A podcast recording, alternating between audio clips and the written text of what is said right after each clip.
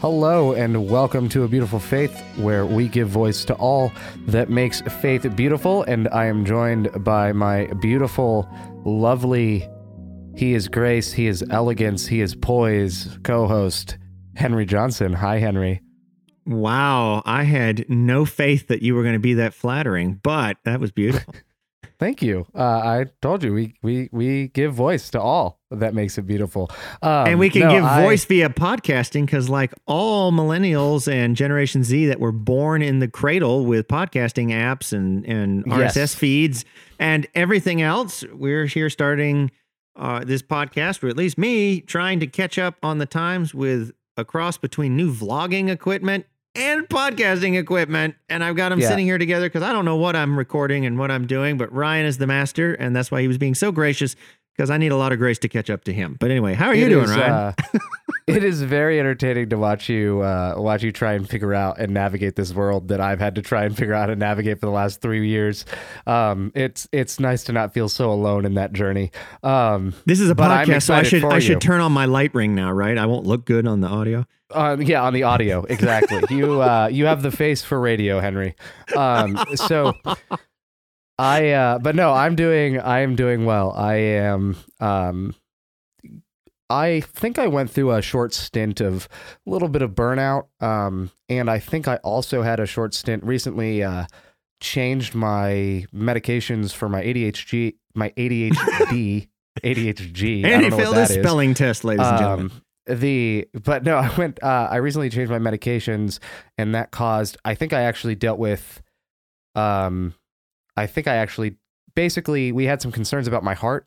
Um, especially since my own dad passed away of a heart attack, right? So me being 26, literally half the age that he was when he died, um, just some concerns around my heart that we we've been looking at my, me and my doctor, and so we had switched me off of a stimulant medication for my ADHD, and I think one of the side effects of that was a little bit of depression that came with it. Um, and I don't think I realized that in the moment. So looking back on the last few, last several weeks or so, about the last month, um, it, it was, I definitely can see it. Um, so I'm glad to be on the tail end of that now. Um, and, uh, just kind of getting back in the swing of things and, and, um, and kind of embracing normal life again. So that's good. Um, Man, it was yeah. it was crazy. We're not we're not trying to date this here, but obviously by the time you're hearing this, this is 2020.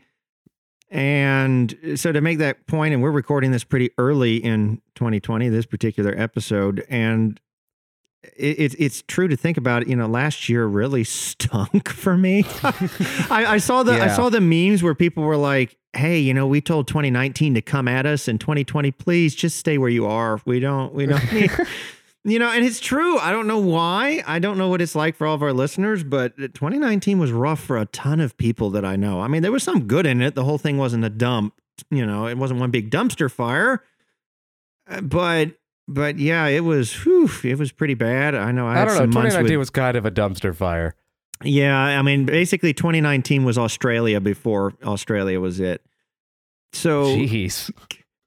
Not Just coming that- out coming out of left field with that burn. It- oh well, I, the left coast of Australia is burning, but That dates when this is being recorded. Yeah, That's what yes, that does. That, that really, Um, really so before we continue to dig ourselves into a hole here, no, continue what you're saying. Uh, well, if I want to dig myself in a hole, let me tell you about how I just learned the other day that koala bears are not called koala bears. Okay, anyway, uh, my apologies to all Australians everywhere. We actually, our thoughts and prayers, both now when you're listening to this and then, are, are definitely going out to you. It is just horrific to see what's going on, and we definitely Yeah. Though this is dated, just know that at the time we were really wishing the best for all the volunteer fire crews and, and everyone else Mm. that's wrestling with stuff there. So yeah. Absolutely. Um, So help yeah. temper this temper us a transition out of this. um, welcome to a beautiful faith where we dig ourselves into holes and attempt to jump out of them. Uh, no, I today we we actually want to talk about something that uh, both of us have experienced both personally, like ourselves. Uh, to some degree, we've walked the path that we're going to talk about, and then we've also seen it in others.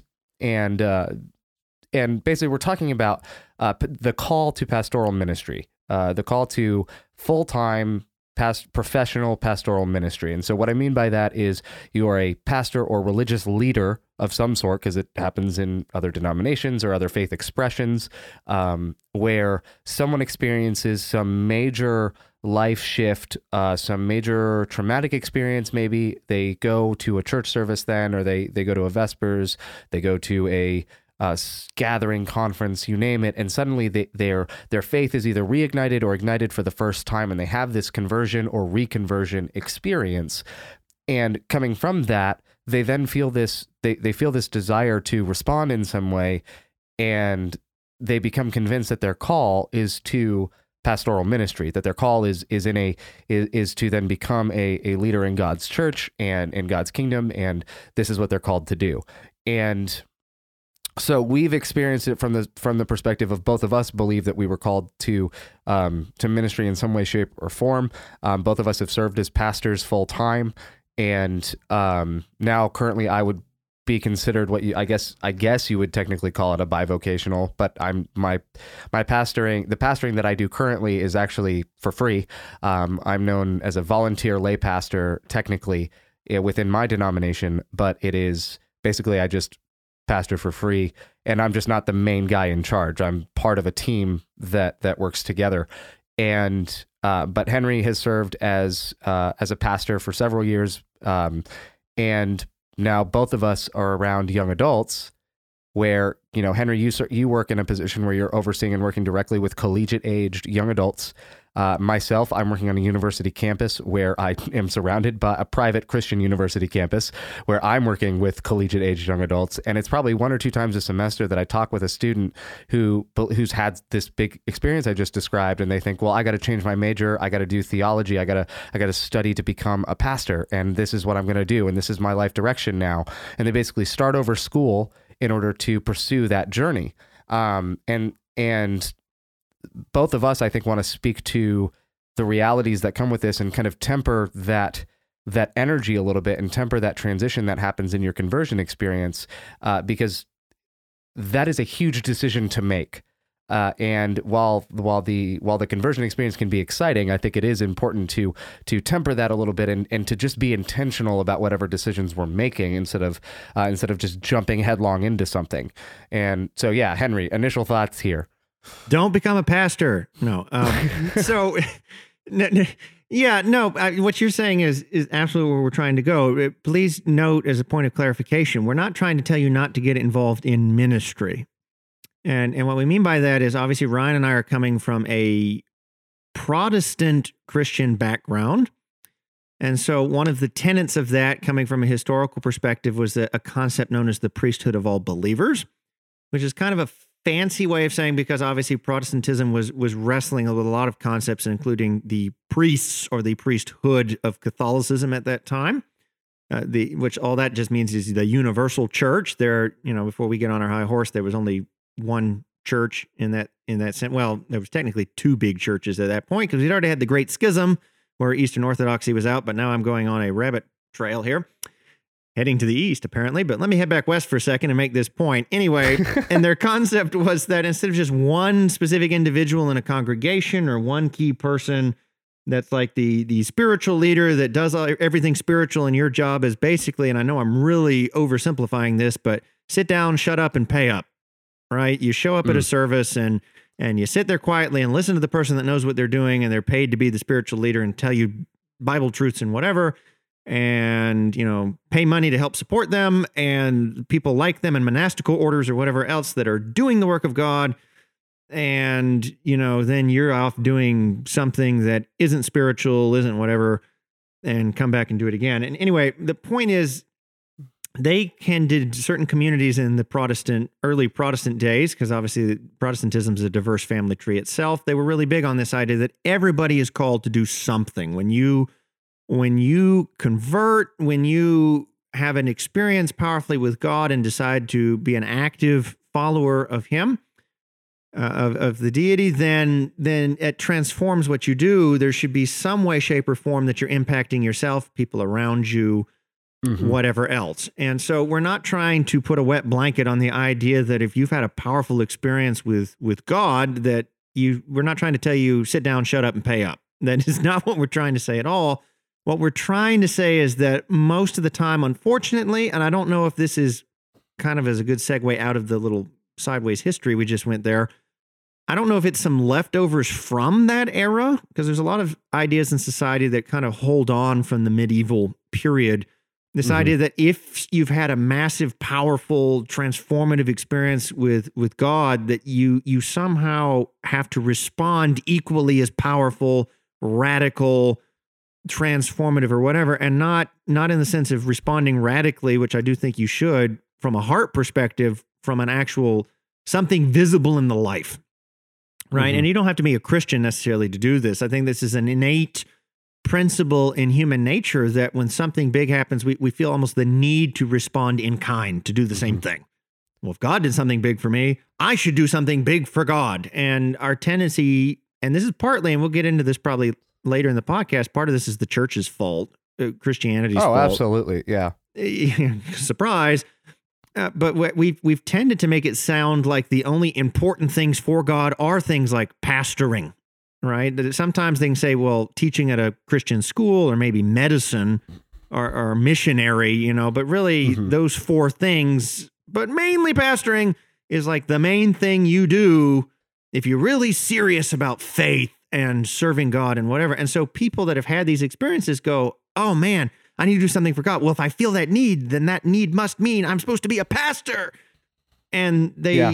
they then dump everything in the interest of, you know, they they dump all their their current job or their current studies or their hobbies or their likes, etc.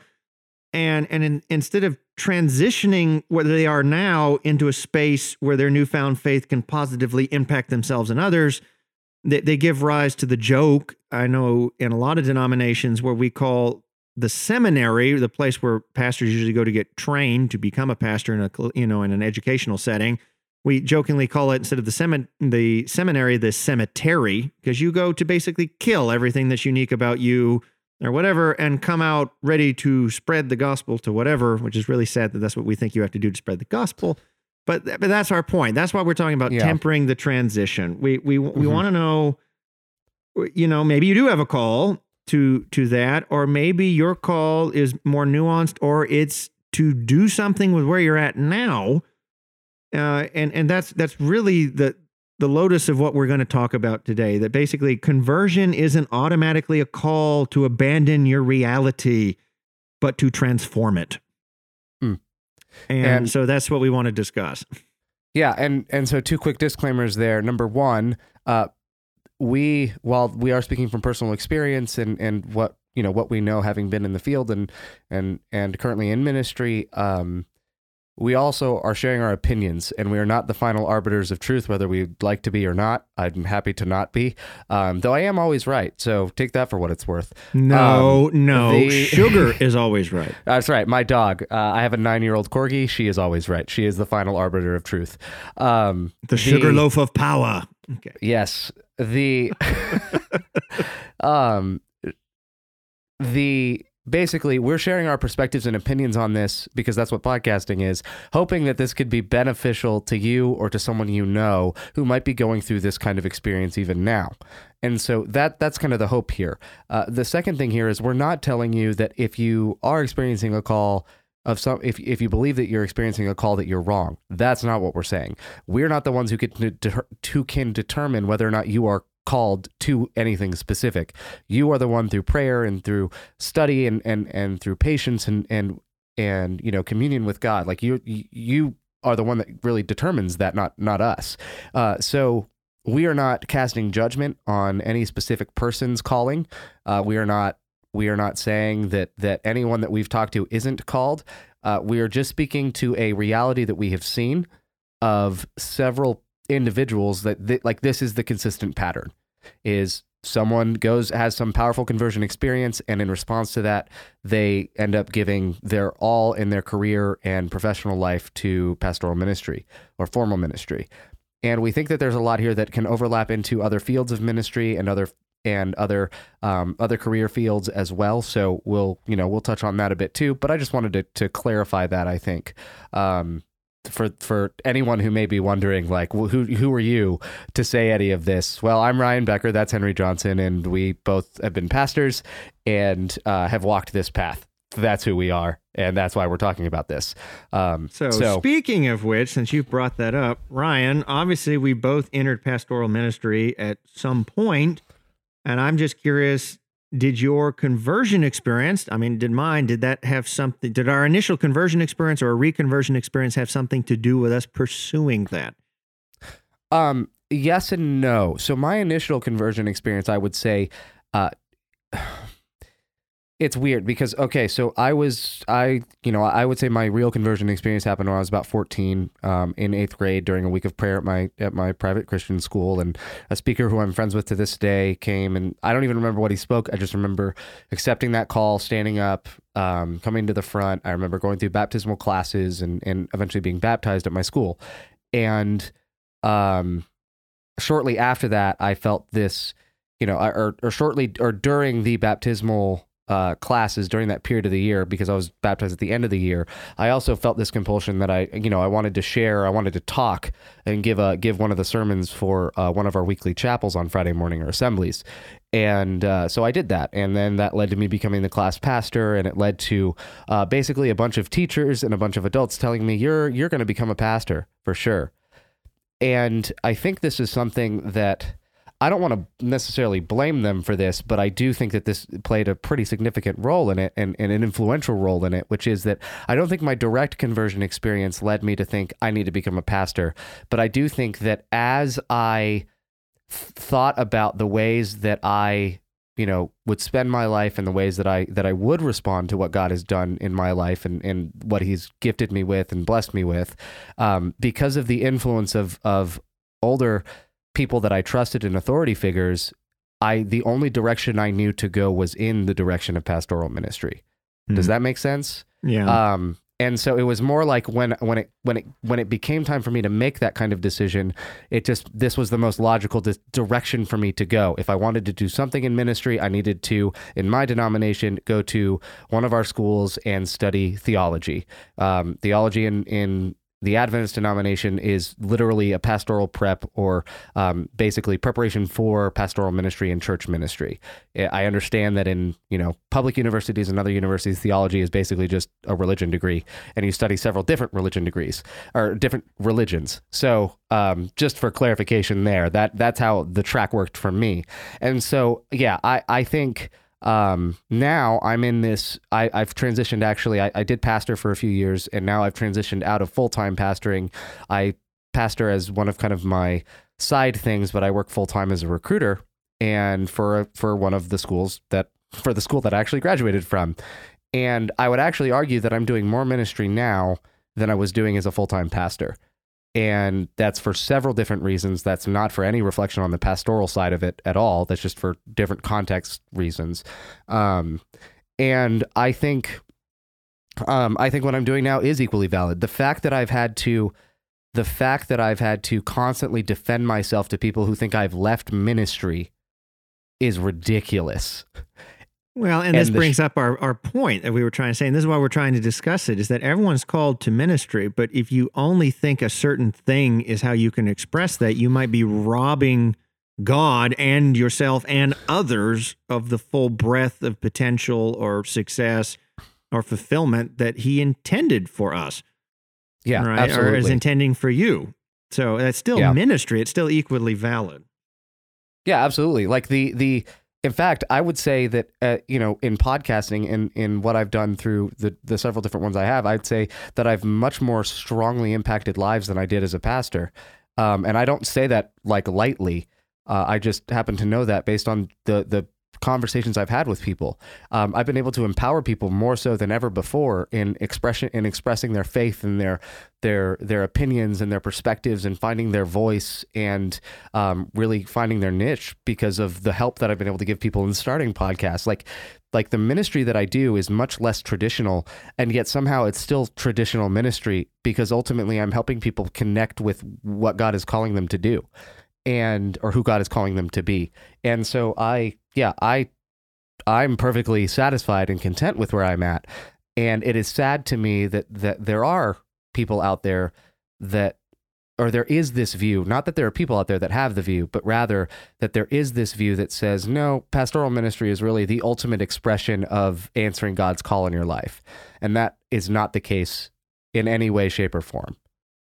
So that's so that's interesting. So here we have an experience where you obviously felt a, a call in your conversion experience to do something for God, and the community around you said, "Well, this is the only way to do it." or this Basically. is the best way to do it slash the only one so go do that and so you've done that and now you've had a as your faith journey has progressed you've you've had that moment where you you've seen it kind of transition where you've kind of added more nuance to that understanding of call and other things and go oh well maybe this particular way of quote full-time ministry of pastoring specifically is is is not the best expression of what I'm supposed to be doing full-time for God. And Exactly. so you, you you've transitioned, still using many of the th- the traits and, and gifts you had obviously in pastoring, because as you just said, you're doing a, a lay pastoring thing as well, kind of bivocationally. Uh, you know, but so that's a, that's going to be a awesome perspective, I think, as we keep discussing this. Just everyone pick up that you know Ryan went that route, but has also shown that you can also continue to grow in that and and grow into the best area for you. Yeah, exactly. So I'm glad you understand. Um, so Henry, talk to me then about your own your own kind of conversion experience and and you know how did how did your evolution of your understanding of your ministry and your calling kind of happen and unfold obviously the cliff notes version not like uh No, right, the right. same way i gave yeah yeah Well, and and but there are certain similarities, it, it, although much later in my life, which is which is fascinating because we assume if you've been listening to this podcast all the way through, you've heard both Ryan and I's testimony at some point. Not, you can go back in the show notes. We can link to to those. But it, my reconversion, true conversion, whatever you want to call it, really, as I said, happened much later in life. I was already coming out of college and had already pursued one particular career path, which, you know, I'd studied poli sci and music performance. So I was not a Theo major by any stretch of the term. You know, I, I had no intention of pastoring and no desire for it. And it was going through a, a powerful set of experiences that that led me kind of to reclaim faith, to pursue it, and and two things really started directing me towards pastoral ministry pretty quickly. And again, as we've kind of heard before, it's the people around us who thought the only thing you could do was mm-hmm. pastoring. And and so two things really kind of sold me on that idea pretty quick. One was obviously the people that were instrumental in my life into helping me reclaim faith thought that's what you should be doing full time. Or or actually to be fair, a, a good chunk of them didn't think pastoring was what you should do. They did thought something called colportering was what you should do. And for those who have no idea what that is, or you don't want to go back and listen, colportering is basically a, a fancy word for people that their ministry for God is they go door to door trying to sell like religious or health books to get into people's mind, people that wouldn't go to churches or other things and, and read, and they kind of sustain their life that way, living off of donations Mhm. and proceeds. And, and I have a lot of mad respect for people that do that full time. I don't think there's as many people, at least in our denomination, that do that anymore that I'm aware of. It used to be much bigger 15, 20 years ago. But, and I think partly that's because A, it, it's harder. People don't have as much interest in books, but also, I mean, it is, it is an extremely hard way would you like to, make buy a, this kindle book yeah, yeah, and they're like, no, I'm downloading it. So I mean, I, I think that the concept is probably technology's outstripping it. But even when people were doing that, it's an extremely hard way to make a living. And by Yeah. the way, just random note for those of you like that sounds weird. How was anybody ever doing that? You've probably actually run in to the results of a colporteur without even realizing it. Anyone who has sat in a doctor's office and seen a set of, I think back then, and there might even still be that color, there was a set of blue books about Bible stories that seemed to be in every single doctor's office you went to. They didn't even have to be religious. I remember there was like a Hindu doctor I went to as a kid, and he had that set of blue books sitting in his waiting room. Right. Hmm. I, I think I think colporteurs must have hit up every doctor's office in the world at some point because they're like, doctors have money and I need it. Help. Hey. whatever. But so anyway, that, that those were colporteurs that put those in there. It wasn't they weren't going online or you know pre Amazon days or anything and buying sets like I'm just going to put these in here. There were people that went door to door and asked these doctors' offices, "Hey, this would be great for people to read in your doctor's office," and people were buying it. So anyway. That that aside, it was it was colporteurs that were kind of really instrumental to me and were like, "We should join." And I'm just being honest, I had no interest in doing that full time. Hmm. I had no interest. And on the flip side, honestly, my first forays into pastoring was pride. Because uh, on the other side, humorous talking about colporteurs, I had read a book, and it was a, a book on religious history. Uh, it was titled The Great Controversy, but it was dealing with a lot of of church history, including the Protestant Reformation. And interestingly enough, I had read the chapters about Martin Luther and things like that. And I thought, hey, this is a guy doing big things for God. He's like transforming the globe. He's like facing down the one giant church structure and all of this other stuff. And I was like, if I'm going to do something, I want to do something big and historic and and and whatever, just like that. And so, you know, I wasn't to be a monk and I wasn't to be whatever, but I guess pastoring's kind of a big deal where you're in the public and you're doing big things for God. And since I don't want to do colporteuring, and since I, I can't be necessarily Martin Luther, I guess ministry and my idea at that time was that's the next best thing. And no one was going to dissuade you. You're not going to go up to anyone and go, I want to be a pastor. And at least in the church, people go, that's a bad idea. Usually everybody's like, that's a great idea. It shows your dedication. So no one dissuaded me. So that that's basically how I ended up uh, starting to go into pastoral ministry. As I said, no one dissuaded me. And then key people around me helped facilitate openings for me to get additional study or to kind of backdoor my way into pastoring. Yeah. And, and that's how I ended up doing it. Mm. And I, I'm obviously still pastoring. Uh, I'm not doing any sort of bivocational thing at this at this moment. That being said, interestingly enough, the transition that Ryan just talked about, not exactly the same, but I'm kind of starting to to go through a little bit of that. Not that I have stepped away from from full time pastoring, but I'm not. I've stepped away from full time pastoring over one individual church. Mm. So I'm not in just one spot, which would be the traditional way people view it. I'm a lot more fluid, which means I'm having to come up with kind of more non-traditional ways of of sharing and of impacting people's lives. So I'm kind of at this point in my life, I'm, I'm kind of in that search mode. In fact, uh, I'm even doing some crazy stuff that hasn't happened at the time of this recording, but I'm actually possibly getting well not possibly i'm already signed up to do it i'm getting involved in a in a chaplaincy military reserves role where Hmm. i am i'm going to be experimenting with giving some time to to that side of things kind of armed forces side and and doing ministry in that context to a lot of different people so that's definitely not something i'm used to because it will be ministering across denominational boundaries and Yeah. lines, which I don't have the most experience with. So I'm just openly admitting that. That's where I'm going to have to get additional training and things. And of course, I was crazy enough to sign up for airborne version of that, which for those of you who don't know what that means, it means you jump out of a perfectly good airplane to do this. So I'm trying woo. Anyway, As so I'm, opposed to all of the non-correctly working airplanes that we all jump out of on a regular basis. Yeah, yeah, exactly. But but anyway, so if this podcast abruptly ends the end of 2020 somehow, or he Ryan has a new Suddenly, there's a Co-host? string of solo episodes. uh yeah, yeah, or a new host, it's either A because he realized I just sucked really bad and got rid of me, or B, I failed my course somehow and died. No, it's just because we pulled a Highlander and there could only be one. Uh, and I have all the logins for hosting stuff, so Henry was Henry was naturally naturally lost that battle. I was I was the Um, weakest link. But anyway, so yeah, no. that's the that's the nutshell Gotcha.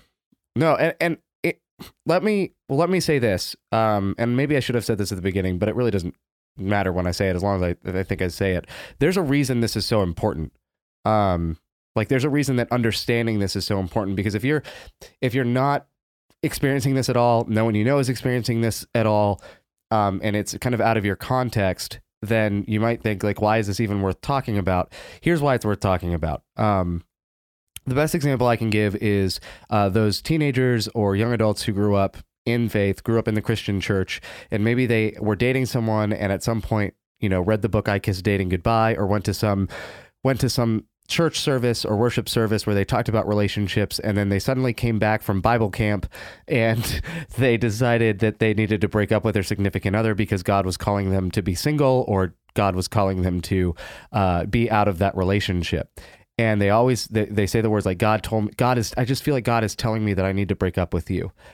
And what that is is well well sometimes that does happen. Sometimes I think God does do that. Don't I'm not going to say what God doesn't or or does do all the time. Um, but in in a lot of cases that I've seen, what what that actually is is someone feeling this response or feeling this urge to respond to what they've just learned, and uh, they use God as their scapegoat so that they can avoid the personal responsibility uh, for for their decisions. And what ends up happening is someone else's opinion or view of God is now put at risk because, wow, if God is going to do that, then why do I want to follow him, right? If God is going to do this thing that's going to cause me so much pain or whatever, I don't have any interest in this. And if God doesn't care about how I feel about it, any of this, then why should I care about this at all? Right? This this is a real thing that happens. And in the same way, if you are someone who believes that you are called to pastoral ministry or full-time, you know, professional ministry in whatever capacity, that is not a light responsibility. And for us to simply say God has called me to do it, um, that's not a light statement either. And sometimes I think I think that we will try and say God called us to do something so that we can avoid having to take the blame or responsibility if things don't go the way we planned. Mm. Well, God, you called me to this, right?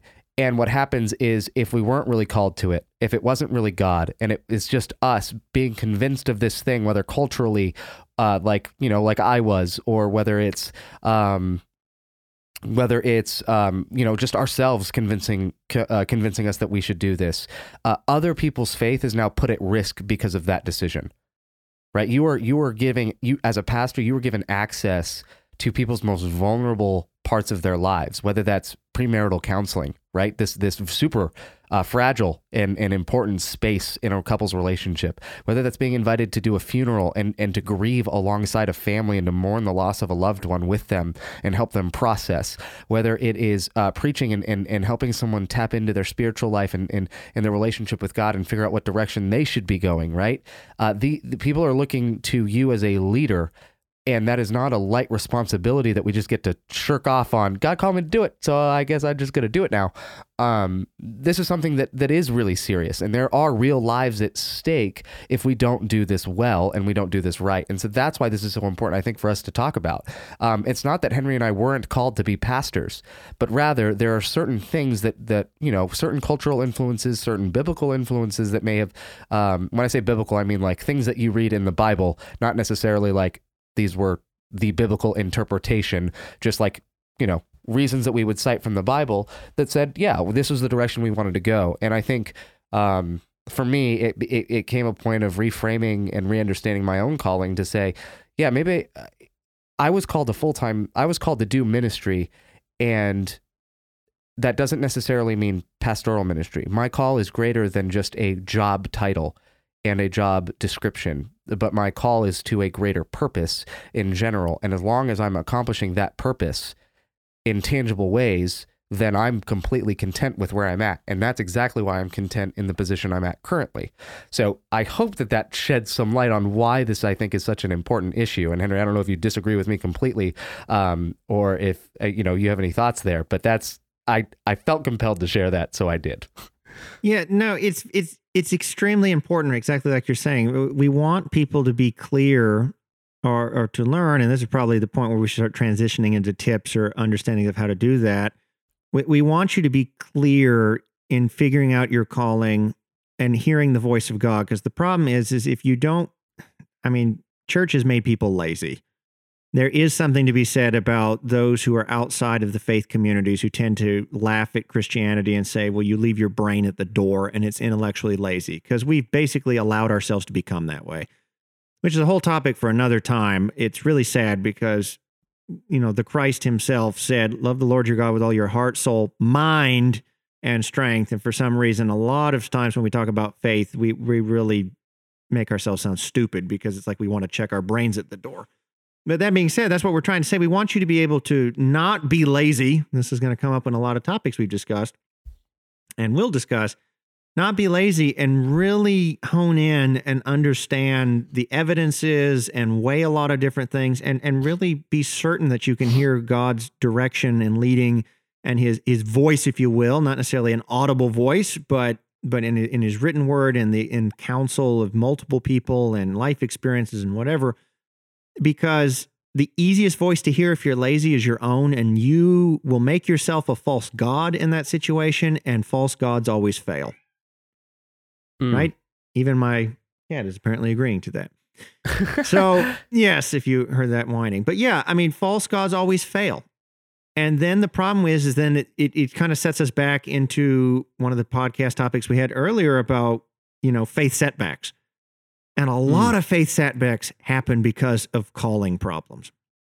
Yeah, A lot, like, like you said, a lot of faith setbacks are where we think, like you said, we kind of blame God. Well, God, you called me to this and this didn't work and I'm not fulfilled and I'm not happy. And so you obviously don't care if I'm fulfilled or happy. Uh, And like you said, it ruins our pictures of God. It ruins other people's pictures of God because we're so miserable. And, you know, because people, as dumb as that is, think pastors are the ones that got it. And if you're the quote pastor and you're walking around like, I hate God and I hate life, well, well, if the pastor does, then I definitely should. So that, that that's kind of our thing. It's God, the God that Ryan and I believe that we're serving doesn't want you miserable. And this isn't a like, you know, everything's about me kind of faith. That's not what we're trying to talk about either. But your your happiness and fulfillment in life is God's interest. He's interested about that uh, among a lot of other things as well. So we we've got to be able to figure this out because pastoring can be very fulfilling. Pastoral ministry can be very fulfilling. But like anything, it's also got a lot of burdens that come with it. And those are not burdens you just want to voluntarily put on yourself just for the quote fun of it because you think that's the only thing you can do. Mhm. Because trust me, if pastoring is not what you are called to do specifically, you do not want to do it. Because I don't know of any pastor that knows for certain they were called to do it that doesn't wake up at least every other day and wonder, why am I doing this? And it's really the assurance that this is really what God called us to do. That's the only thing that keeps us doing it, or we would have quit a long time ago because there's a lot of reasons to do so. Oh So- yeah, no, absolutely. I couldn't uh couldn't agree more. And that doesn't mean that you can't do it without a calling. It's just like why take on the burden if you don't have to. Yeah, if you don't Um, love something, why would you voluntarily yeah. force yourself to do it? the other thing that I do want to point out too is, uh, I guess two things here. Uh, number one, not every failed pastor wasn't someone who wasn't called to ministry. yes. Uh, it could be that they actually were called to pastoral ministry and they abandoned that calling through their actions or decisions as a leader or as a pastor. So that that is number one. So I don't want us to look go or look the actions every of the church around them. I don't want to fully Correct. blame the Yes. pastor because that's Yes. what we were saying about pastoring having a lot of burdens. It it, it can Yeah. be a position very easily abused by faithful people. Yep.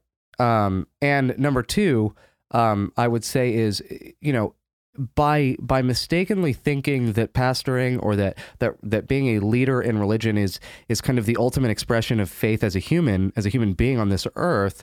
Um, you know, that's like the oh, you're a pastor, you can't do this or you can't do that. Um, this is you know you're supposed to be this way because you you know you lead a church um, what we do is we a don't take enough responsibility of our own faith we think oh well we're we can do certain things that pastors can't we can do certain we're allowed to do certain sins quote unquote uh, but pastors can't and b uh, it removes a lot of beauty from the calling that all of us do have in our own spaces right this is this is more than this is more than just about what pastoral ministry is or isn't, but this is about what your life is too, and what your calling is. Um, whether you are a lawyer, whether you're a nurse or a doctor, whether you're a um, whether you're a therapist, whether you're a firefighter or police officer or politician, uh, it, it, I don't really care what the career is. It doesn't change the fact that all of us do have some sort of calling and some space that we are called to exist in. And unfortunately, we've read texts like I think Romans 12, uh, where you know it, it says that your whole life should be this offering to the Lord, and we think, oh well, my whole career has to be an offering, and I have to give it all up and and do this. You know, I have to change my music to oh be you know contemporary Christian music and be on Christian radio now, and I have to leave this space. And what happens when we leave this space is, man, it's funny because it, it's almost ironic. This call to be a this call to be a pastor usually leads people away from people that they could actually bring to Jesus and tor- and just towards surrounding themselves with people who already claim to follow Jesus. Yeah. Like it, it leads you away from the very people that Jesus wants you to reach. Yeah, I mean, and obviously, as, as point of disclaimer, what Ryan's when Ryan says we don't care what career you're in as far as you know, like ministry, we're not trying to say that certain things like being a hitman or a prostitute Oh, yeah. is probably not the best thing that you should. Well, I'm doing it for Jesus. Well, uh, that sounds like what every televangelist says when they've had their 14th affair. But anyway, the you know, Coming, coming, you coming, you you came to play no games. All right, you you came you came for heads. yeah, yeah. Anyway, uh, but no, this is, and this, this might be a good moment to get on the hobby horse and, and make a statement about why the church is really robbed the world in this idea that it has often perpetuated that pastoring is one of the only ways to be an effective, full time, dedicated person to God. Is that, like you said, it, it if nothing else, it limits community access. In other words, there are certain people that pastors will never reach. Newsflash uh, they will not. I can't tell you the amount of people and situations that I was having a good conversation with somebody, like in an airport or something, and, and I'm getting along and I'm starting to learn about people. And then that question comes up What do you do? And when I tell them I am a pastor, for good or for bad, I'm not blaming these people. There's a lot of societal baggage from history and and and like I've said before, Yep. televangelists and very public faces of pastoring and movies and everything else. But it will shut down the conversation. It will Yep. it will The eliminate walls go up. yeah, the walls go up, and that's not them being mean towards me personally. I don't take it personally. Uh, I tend to think because, and again, this is another theological conversation for another time, but so many people still have this concept that the pastor kind of stands in the place of God. It's kind of like a mediator. It's in a sense, it's funny as as much as we are Protestant. There's a lot of Protestants that share more of the the Roman Catholic idea of mediation uh, between a priest class and and God and divinity. Uh, not picking on our Roman Catholic brothers and sisters. I'm just saying that's it's just ironic to me from a Protestant perspective that is as much as we Yeah. supposedly are different, we're, we share a lot of these commonalities in practice, and, and that's my thing. And so because of that, there will be people that will their whatever problems they're having with God, they're going to take out or transfer or project onto me. Because if I'm the representative of Him, then you know, and I'll run into a lot of people that way. They'll either get mad at me instantly because they're mad at God for something. And I'm not saying whether they have a right or not a right to be mad at him. They just are. And if I'm the representative, they take it out on me. Or they're sad because they think God abandoned them or whatever. And now I'm his representative. So they take it out on me. Or they don't want to talk to God. So I'm the representative. So they don't want to talk to me, et cetera. The point is, there will be people I will never reach. Hmm. Right? They're not going to talk to me. And that doesn't make them bad people. It's just, they're just not going to. If, you know, but I mean, that could also be said about personality. There's people that will just not like me, not because they're horrible people or want to hate people, but just I rub them the wrong way by just being me. It doesn't make me bad Yep. either. It's just that's just what it is. Which is why the Bible talks a ton about God's love and view of diversity, about why he needs every I mean, think about it. If he just needed everyone to be pastor, if he just needed pastors, then he doesn't need everybody. Okay. But there are Who people are you going to pastor if everyone is a pastor? well, I, I know the the the logic crumbles when you really think about some of the things that the modern Western church has pushed for so long. Shocker. But you know that that's my thing. We need diversity. We God's got to have different callings as much as He has different people. Not that you won't have fifty different people out of hundred that might get called to be a pastor, but then you can't have hundred people being the pastor. I mean, who's going to be the your your medical professional, your teacher? And okay, now I listed the other two. The church thinks okay, but what about your musicians or your garbage collectors or your lawyer or you're running the you know a cell phone store? I almost said a company that I use, and I don't want to give free advertising. But my point is, right? Whatever. I mean, these are things that people need and have access to in life or whatever. And why can't God use people to transform those spheres also? And this is what I was talking about before. God, God might already, I mean, he does, but this is something I noticed with a lot of conversions too. Even when it comes to pastoring, maybe you have a call to pastoring, but this would be a good point to make the point. a lot of people, if they do have a calling to pastoring and it happens during their reconversion process, they'll try and become just like the pastor that helped them in the reconversion experience. Hmm. Right? Because they'll be like, well, that's the one that impacted me. So I need to be just like them. I was guilty of this. There were certain, quote, you know, big speakers or whatever and in our particular denomination that I used to listen to a lot and watch every video on YouTube of theirs and download any podcast they had or whatever because when I He's was talking about ministry, me. He's yes, about me. exactly. I was I, everything Ryan does. I try to emulate. No, I'm just kidding. Thank- I'm younger for- than Henry. It literally couldn't be me. Literally could not be me. but but it's a good thought. Anyway, the point is, right, and then they will try and become carbon copies of that. And and the principle I'm about to share here is the same even out of ministry. God's already got that preacher. So what are you contributing if you become a clone of that preacher? You know, you're Hmm. not you're not going to reach anybody different. You- You're be and in fact, you're going to reach them worse because you can't interact in every circumstance the same way as that person. You're mimicking their presentation or the distilled version of their thought processes in a sermon, in an interaction, but you're not them. So if God is calling you to ministry, this is a side newsflash. Don't be the pastor that brought you in. Yes, you can adopt certain things that were helpful from them or that you like or whatever, but be you. God needs you, not them. He's already got them. So it's the same thing. Yeah, it's it's the same thing outside of pastoring. God may already have three people that are really good or going to be their their personalities or their perceptions or whatever are going to be great in pastoring. But like me, I, I hope I'm pretty decent at pastoring. But I'll tell you a couple things I really suck at. I you would not want me having a surgery on you, like doing surgery on you, because you would die. And, and second, Fair. right? You you probably, even though I have some musical background, you don't want me writing music. I mean, maybe I Hmm. could get good at it, but as it stands right now, I, I'm nothing that people would glorify God listening to what I wrote. Okay. Or you Hmm. definitely don't want me troubleshooting your computer. Okay. Because you're going to lose all your files and then you're going to hate life. Fair. So, so my point is, if if God has called you, He might be calling you to something that, oh, well, I, I know specifically He is calling you to something that you uniquely can do. Hmm. Okay. Now we're not here to tell every single listener what that is, and there's tips this, we need to get into as to how you can figure that out. But God needs you as you. He wanted you. He didn't want some future you. He didn't want you know whatever you could quote become. This is kind of getting into more gospel theology, but it's true. God wants you. He wanted you. So when you give him you, give him you. Don't give Yeah. him version 19.0 or whatever you think you're going to make. Right? So what is you and how can you take the you that is you and do something awesome in your sphere for God? Yeah. And that's that's what we're trying to say. Conversion isn't automatically a call to abandon your reality, but to transform it. Mm.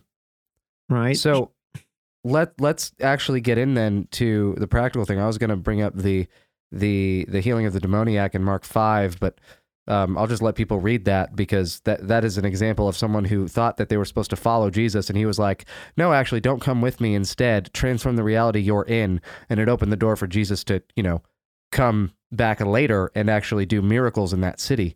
And um, you know, instead of actually talking about that in depth, I'd rather just get to the point now of, you know, how do we, how how can people um, actually figure out, am I called to do this?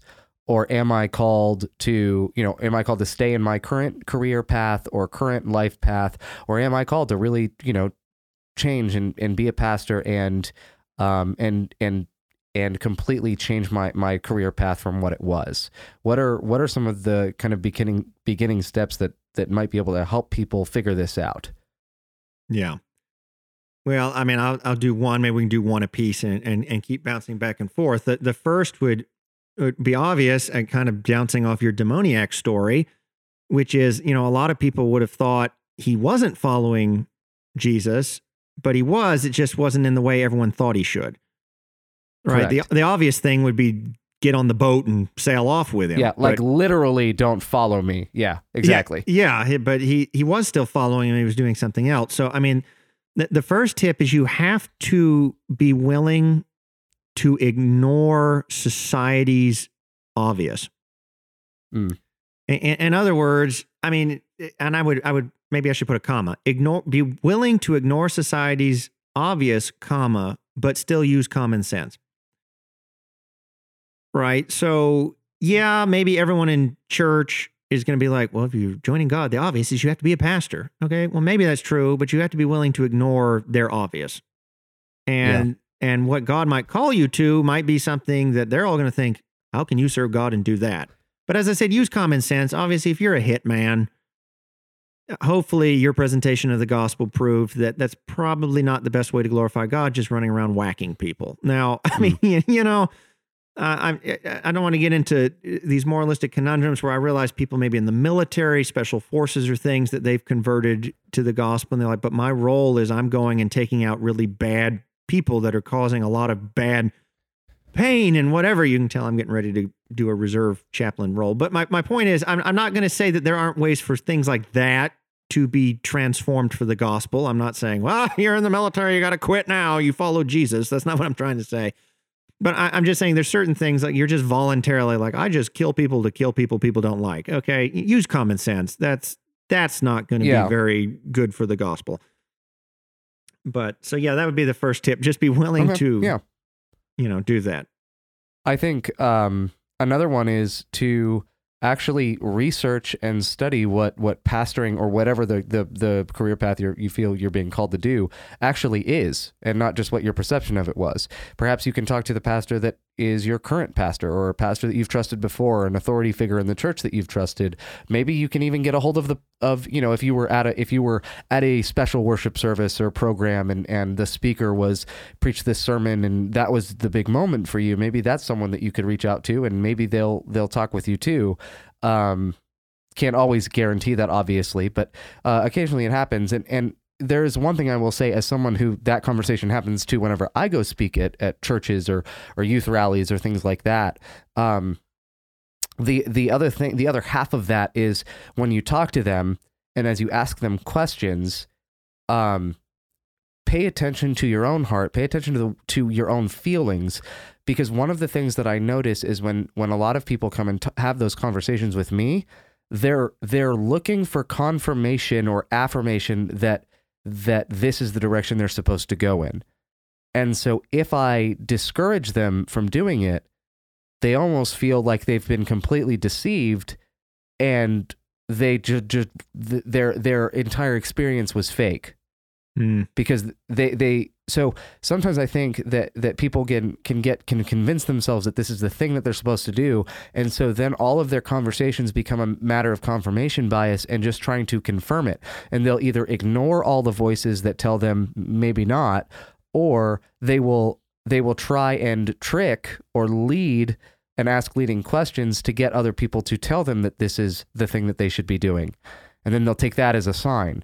And so I'd say watch what you're doing, watch your own behaviors and be be extra critical of yourself to find out like are you trying to genuinely and objectively figure out what this is and what this means for your life or are you trying to get them to confirm a decision that you or, or confirm a direction that you already think you should be going? And so that that was like a it was a two-parter, but it was one thing. Talk to someone and then watch yourself as you talk to them. Yeah, that, I, that would be how I have that say that. Yeah, and that's a powerful point. You can almost summarize it. Say, watch confirmation bias. So yeah, in other words, absolutely. like a lot of people say, and that is one of the steps we could say, which we could go right into step three. You need to counsel with multiple people that you trust, but at the same time, picking off what Ryan just said about confirmation bias, don't try and only speak to people you think are going to approve of the thing you want to do. That's true of anything in mm. life. I mean, you don't have to purposely then go, I'm going to choose everybody I think hates me and wants to make me not do what I want to do in life. I'm not saying do that either. Okay, that goes back to the common sense of point one. But yeah, I mean, you know, when you counsel, try and get a variety of experience, uh, you know, both in the field you're thinking about and outside of it, and and people with varying experiences with you. You know, I mean, I realize some of us, and this can be touchy. For for example, things I've had to figure out in life. Sometimes I've had to go to certain family members and get their opinion. Now, I realize that some of us don't come from the best of family situations. So again, these these are general principles. I'm not saying that you have to include a family member uh, in this. It, it just goes for those of us that have relatively stable or, or healthy situations. Families obviously been with you a lot longer in your life. So they might have a perspective they can contribute that someone you just met at a at a special worship service and this guy that you Mm. really like because they've helped you in this sermon is they they don't know you no offense to them but they don't know you from adam i mean they're not going to be able to give you deep insight to the last 18 or 28 years or 38 years or 58 years or whatever of, of your life that you've lived Exactly. and be able to pick a direction out of that they're only getting the one hour you listen to them and the 10 minutes you're talking to them afterwards when there's a line of people behind you waiting to do the same thing Yep. so, you know, get a variety of, of Absolutely. people. Yeah, I think the other one, and this is kind of an obvious one, um, and I can't believe I almost forgot to mention this, but um, ask yourself if the thing that you feel you're called to do is something that you can accomplish in your current context. In Mm. other words, you're called to pastor, but what what if you know what pastoring is and you know what the overall purpose of pastoring is, which is to connect people with Jesus, right? Is is to is to help them discover their spiritual life and and, and help them grow in that.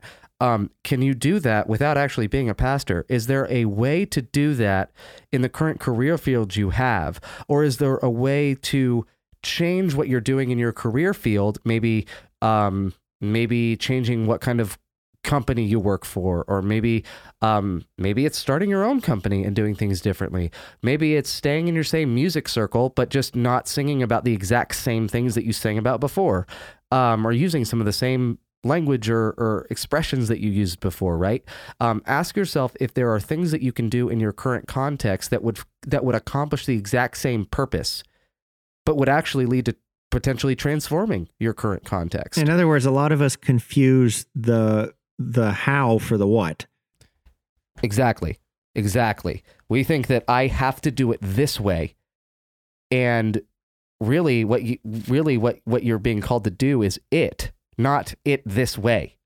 Yeah. And so um it is it is important to just ask yourself is this something is is the substance of what I'm being called to do can that be done in my own current context because if it can I would say explore that before you ever before you quit a job, before you change your your your major, before you because like changing a major right now at like a four-year university, that hurts money-wise. Let's be like that hurts. That hurts the pocket. That that like that is not a wise financial decision in general, uh, typically.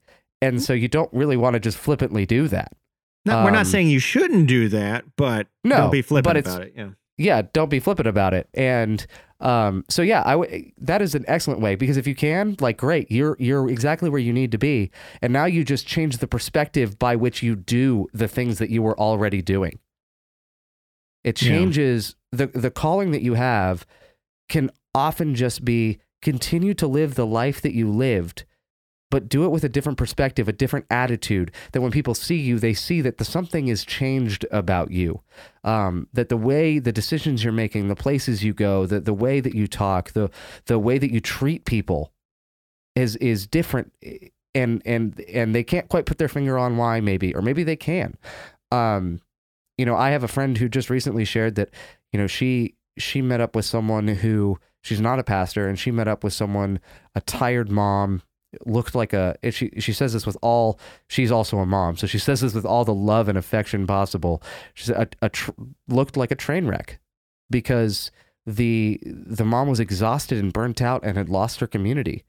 And here this person my friend had the opportunity then to say hey come to church with me and come hang out with this with this group of women that I hang out with and come and and and to be a part of this thing um, and and come be a part of this community. And that didn't take being a pastor to do. And I actually would dare say that if she was a pastor, that conversation likely would not have either happened or have gone the way that it did. And so, because of the walls that we had discussed earlier. And so, yeah, there there are things that you can do differently in your own life and in your own context that definitely fulfill the exact same purpose. Yeah. Yeah. And that would lead to another tip, and it would be this take small steps to allow for clarity. And Mm. this is kind of piggybacking off of something you, said there. So let's just say, okay, you feel like you're called to be a pastor. Maybe that's absolutely correct. But here's the thing too many times in life, because we're all impatient, we take it as a zero sum game. I'm either a pastor or I'm not. or I'm either 100% like, oh, I mean, because I've seen this happen too, where people, like, even in a school setting, they think they have to change their major or whatever because God's called them to whatever. And they, f- they have a meltdown because it's in the middle of the semester and they can't, you can't change, you know, it's like the train going 100 miles an hour on the track. You can't turn it onto the next line at a 45 degree angle going 100 miles an hour.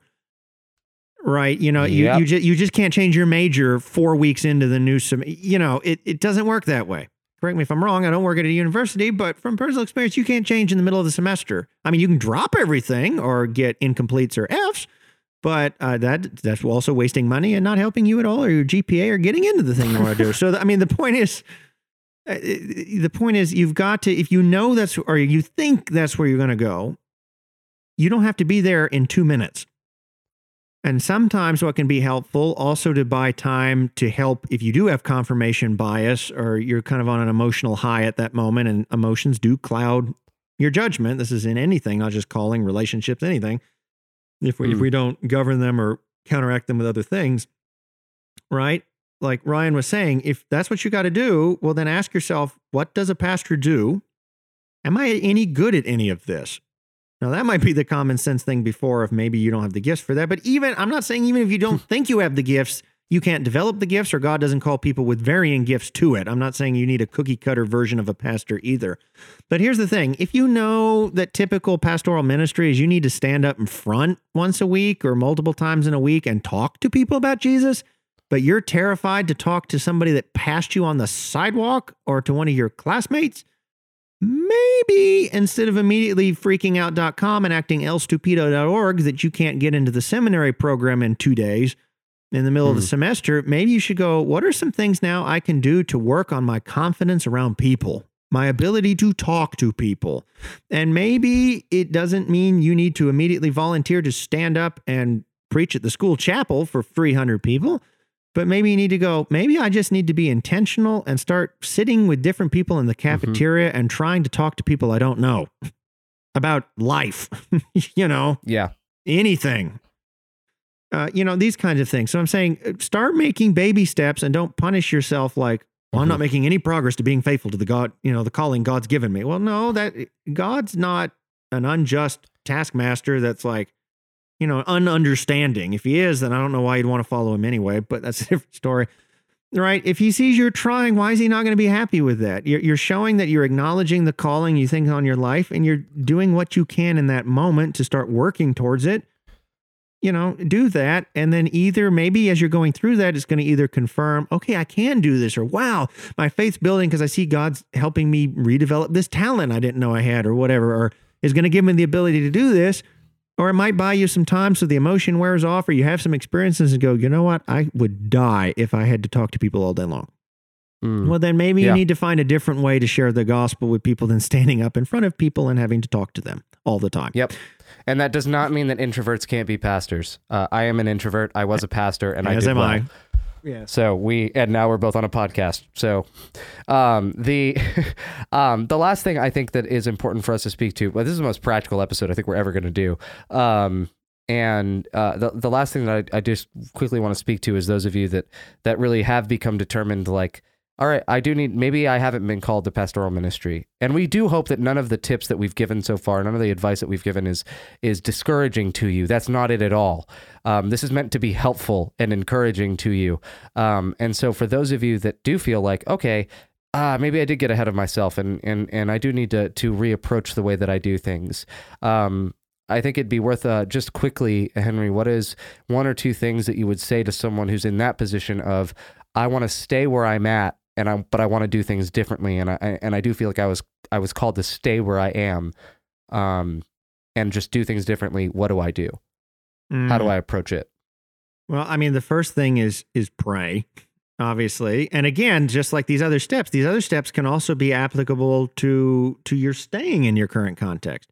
Yep. In other words, 100%. now I go get advice. Okay, well, let's say let's say you run because I used that illustration earlier. Let's say you're a manager at a phone store. And you go, I think God's calling me to stay in this phone store. Okay, fine. See if you can reach out to other Christians at phone stores or whatever and see how are they making the gospel, living like Christ, or whatever more applicable in their work? What are ways they found, or how do they navigate the corporate culture, or you know, how do they wrestle with the fact that maybe your job has specific rules of exclusions where you can't proselytize or something else at work? Right. So you're going to have to get more creative Mhm. of how do I live my life in a way that gets their attention without me getting fired for being jerkish to, you know, this company or whatever. So again, go get counsel, go talk to multiple people. Take baby steps and don't feel immediately upset that you didn't walk into work on the next shift and convert three of your bosses and two of the people that came in to buy a phone. I mean, you know, just take Yeah. baby steps, you know, figure out how, you know, little things you can say or be more outgoing or be more what whatever again and and and give time to to grow in that to to Yeah. figure out how to transition that thing and be patient with yourself as you're doing it. Mhm. I think um I think for me the big thing here is is instead of even asking like how can I proselytize necessarily and specifically oh I can talk to someone about Jesus this way I would say too how can I better in my job whatever that job is how can I better treat people the way that Jesus values them Yeah. um, whether that's you know offering a discount, whether you know that you may have the op- the authority or the power to, to actually you know authorize or offer, uh, whether that's just being more patient with your coworkers uh, or your boss, and uh, maybe it's apologizing for any way that you've been a jerk in the past, right? Uh, some people will leave their job thinking they've been called away from it, and they'll leave this trail of destruction in their wake Mm. uh, from whatever from whatever they've left because of who they were before. They never actually made things right there, and now they're this pastor. And um, this this is actually something that I'm afraid of. I don't. This is something that currently in ministry and as someone with a platform, I'm very afraid of. Uh, what if there's someone out there that you know I have, um, I have really hurt. And I don't maybe not realized the depth of that hurt or the severity of it, or maybe I thought it was resolved and it really wasn't, whatever. Or maybe I didn't even resolve it because I did, wasn't, I, you know, I don't even think anything of it. Um, and now they see me with this platform. How how how harmful is it for someone to do that? In fact, I just saw this on Twitter recently. A leader that I greatly respect um, found out that someone that she bullied in high school, um, that person, the, the you know the victim of her bullying, found out that she's now this Christian speaker and author and teacher, and was was shocked, and was like, I can't believe it. Like, how dare she? Basically, why would we give someone who did this, something like this a platform?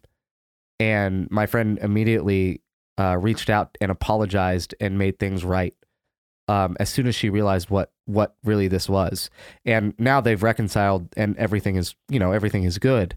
Um, but it's that kind of thing of you know um, how can you change the way you're behaving in your current reality now Yes. and how and and treat people that if you can answer that question man that's going to take you miles uh, ahead of where you're at Well, and that's huge because it's like the old adage. If I think part of why, uh, again, there's so many ways all of these topics interconnect, which is why I'm glad we get to talk Yep. every week. But to, to that concept, there's one of the reasons I think Western Christianity is struggling so much is that the quote faith we're purporting isn't making any difference in the people that purport it. So why would Hmm. it? Why would it? Anyone else want to deal with it? You know, and like like you said, if if you leave this trail of destruction behind you, I got to go be a pastor or whatever, but it didn't impact you at the telephone store, then you know there's going to be questions, there's going to be wonders. It's it's kind of again cheap. It, it's it's almost being not just intellectually lazy, but character development lazy too. If you're not going to let the gospel transform you wherever you are, don't think the job's going to solve it. Don't think the calling's Yeah. going to solve it. Uh, because, you know, and this might be a good way to start wrapping it down. I can think about one illustration from the Bible and my own life. One of the problems I had when I first started pursuing ministry, I like to say that I like to say I got called to pastoring twice. I got called by myself and then called by God. And when I first started, it was a call from me and it sucked. And then when I got one from God, it was different. And, and Mm. here and here's what I here's what I mean by that. I thought the job was going to somehow make things right between me and God or other people or solve things. And the problem with that is you take you with you wherever you go. And so one of the things I made a mistake of is I kept thinking if I did ministry in a different place. Sometimes I've seen this even in pastoring too, right? We've got an issue that comes up in pastoring because pastors aren't perfect. You're human, shocker. Right. But a lot of times half the problem is that when pastors are not willing to admit that, it gets them in further trouble. But uh, but my thing is you realize there's a problem and instead of staying put, you know, and being like, okay, I gotta I need God to work on me, you think I'll just leave and go over here and that will fix it you know, I'll start over somewhere else, or I'll take this different job, or I'll take this different company, or I'll take this different church, or this could happen in anything, not just pastoring. But the thing is, if you don't let it, if you don't deal with it now where you're at, you're going to have a lot less likelihood to deal with it somewhere else. You're just spreading the trail of destruction. Mm. Right? You've got you've got to let God through your reconversion experience, part of tempering the transition. Let Him transition you internally while he might also be transitioning a calling. Don't think I got to get in the calling, then I'll worry about transitioning myself. Because the other illustration I was going to use, there's several characters in the Bible that a calling of God does not guarantee character transformation. And the one that jumps mm. out hmm. to my head the most is Samson.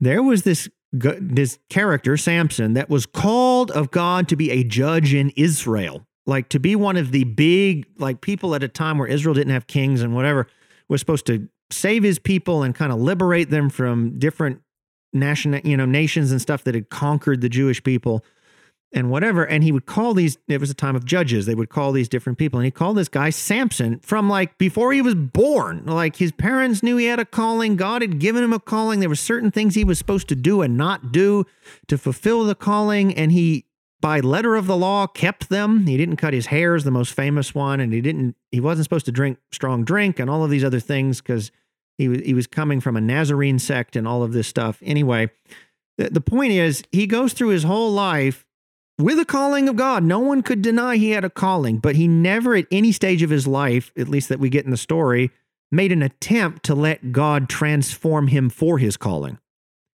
Mm. And so by the end of the story, he dies in a suicide that uh, don't get me wrong god, god has an amazing way to redeem us from the worst of ourselves and what we do to other people so i mean samson this is just the beauty of the god of scripture he even he redeems one of the stupidest things samson could do i mean samson's ending his own life but god is going to somehow work through it to still find something good out of it that's not an encouragement mm-hmm. to obviously go end your life you know uh, you know, I'm just saying that. But mm. just know that even the worst things that we can do, God is a God of redemption. He will find ways to make good come out of it if we would let him. But my point is, Samson dies no better an individual than he was at the beginning of the story. In fact, you've been watching him in the story get worse and worse as a moral person. Yep. Drinking, burning things down, stealing other women, you know, womanizer, yep. all this other stuff, lying, yelling at people, just anger management issues, not trust, whatever. My point is his he was a judge. He had a calling of God, but he had no character to meet it. And because mm. of that, he mm. failed in the end. Right? It's going to take a lot more judges to free the Israelites than Samson. It the story couldn't end there. So that that's a good way for me to really come off that horse and say the final thing I want you to take away with is your conversion is primarily to transform you before it's to transform anybody else. And if you're not allowing yourself to let God and and and people you trust and all that help you let the gospel transform you, you're never going to be able to transform anyone else, whether you work at a, yep. a hardware store, a phone store, or as a pastor. You've got yep. to let the gospel keep doing the gritty, dirty, complicated, messy work in your own life before it's going to even matter where you try and help other people do that. Yeah, God, God didn't send Jesus so that you know Jesus didn't die to save your career choice or career path. Uh, Jesus died for you and to save you. And th- th- that's the whole point is um, we we bring this up because not just out of concern for those that you know may be harmed by the by the wrong decision to follow uh, to follow God in this specific manner, uh, uh but for you, uh, for those of you that are uh, that that do experience this, because you know, we we believe it is important to remember that first and foremost, God did, has done everything He has done to save you, and you can go into ministry and be completely uh, lacking in all of the things that God wants you to have. You can go into pastoral ministry, you can stay in your current job, and you could do any of what we've described today and still um, have completely ignored the true voice of God in your own life. And so, really, if there's one big takeaway here, um, it's um, don't forget to breathe and to slow down and to really, really investigate uh, what God is calling you to do and who God is calling you to be. And because there is so much beauty to be found when you embrace the real voice of God in your life and embrace what that voice is calling you to do. And we don't want you to miss out on it. We don't want ourselves to miss out on it. And that's why I'm grateful for the voices of people like Henry in my life, uh, who can who can call me on my own crap uh, when I'm wrong and put me on the right path. Uh, it is it is a huge benefit and and a huge blessing to me. And I hope that you have someone in your own life that you can go to uh, for the exact same purpose. So, um, Henry, any final thoughts as we close out? Just a repeat of what I've said a couple times conversion isn't automatically a call to abandon your reality. We're not just talking job wise, we're talking you as a person, as a personality, but it's a call to transform it. And that's what we're trying to say. And we know that we support you. Uh, we're praying for you. We hope that you will find authentic communities that will help you on that journey as well. And and we just we have a faith, a beautiful faith in you as God does in you that He's going to do awesome things in your life. Continue to do that as you trust in Him in, in your calling and in every other aspect of life. Awesome. Well, thank you guys so much for listening. Thank you, Henry, as well. Um, and if you want to get in touch with us, our contact info is in the show notes. Thank you guys so much. We'll see you next week.